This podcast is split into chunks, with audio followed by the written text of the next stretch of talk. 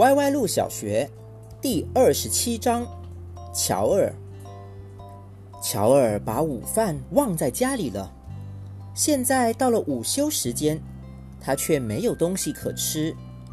乔尔很饿，很饿，而且他也没有午餐券。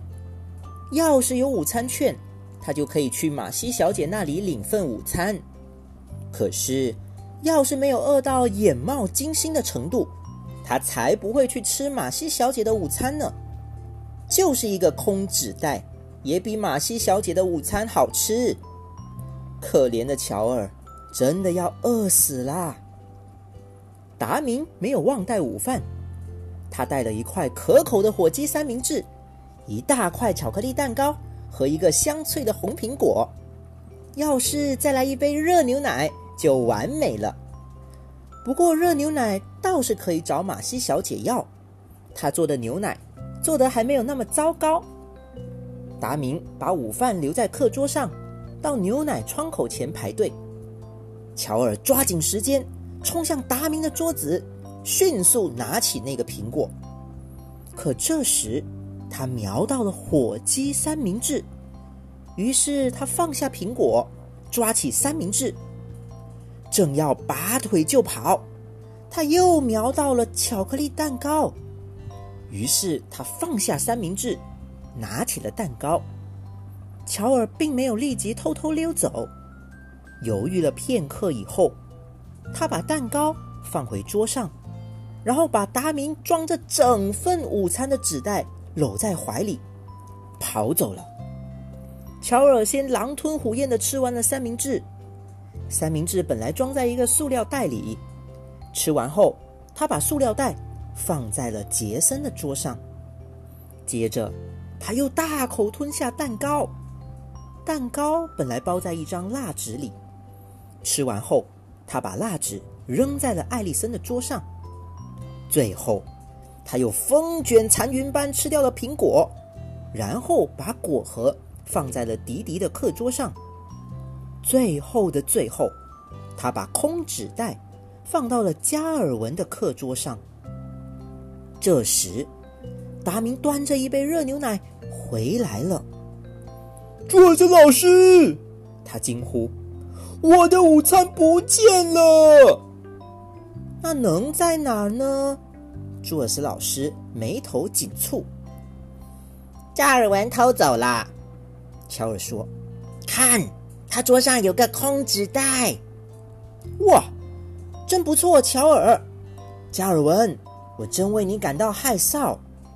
朱尔斯老师高兴地说：“他把加尔文的名字写在了黑板上‘纪律’两个字的下方。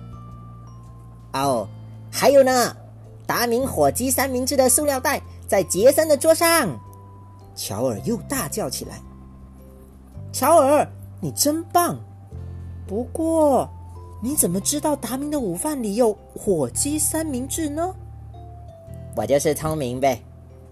乔尔耸耸肩。于是，朱尔斯老师把杰森的名字写在加尔文的旁边。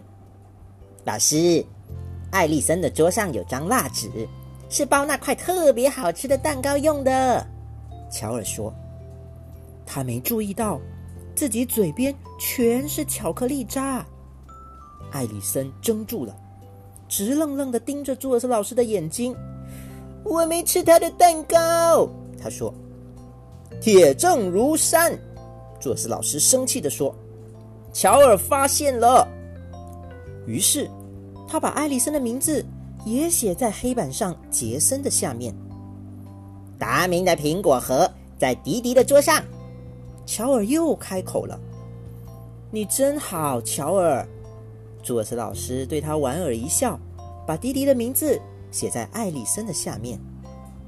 达明啊，我觉得你该好好谢谢乔尔，他解开你午饭神秘失踪的谜团啦。谢谢你，乔尔。达明说。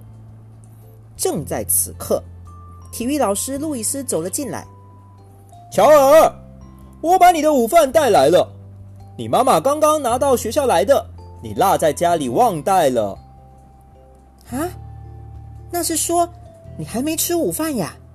朱尔斯老师问乔尔。你肯定饿坏了吧？啊，还好，还好，还好，还好。乔尔赶忙说：“其实我不饿啦。达明既然没吃，那就把这份留给他吃吧。”太谢谢你了，你人真好。达明说。于是，达明打开乔尔的午饭纸袋，里面是一块放了好久的博洛尼亚香肠三明治和一根老胡萝卜，但他津津有味的吃起来。乔尔，为了表彰你高超的侦探本领，也为了感谢你如此大方，你可以去拿一根棒棒糖吃，就在我桌上的咖啡罐里。朱尔斯老师说。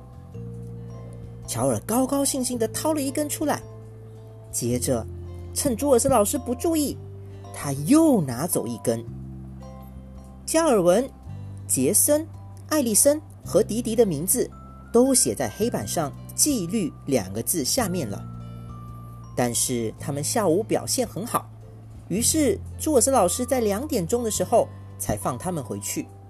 因此啊，他们四个都把这件事抛在了脑后。达明这顿午饭吃的可真糟糕，不过五分钟之后，他就觉得没什么大不了的。乔尔的午饭实在太难吃了，所以他吃不下去了，便出去打篮球。很快，他也把整件事抛在了脑后。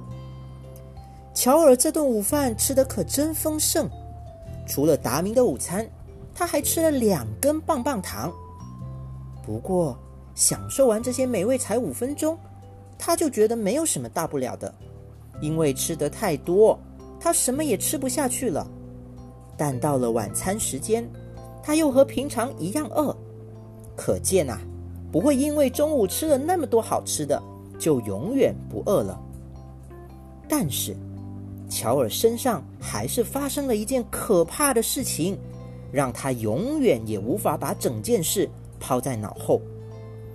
接下来的整整一年里，不论是火鸡三明治、巧克力蛋糕，还是棒棒糖，乔尔尝起来都像是马西小姐做的稀饭。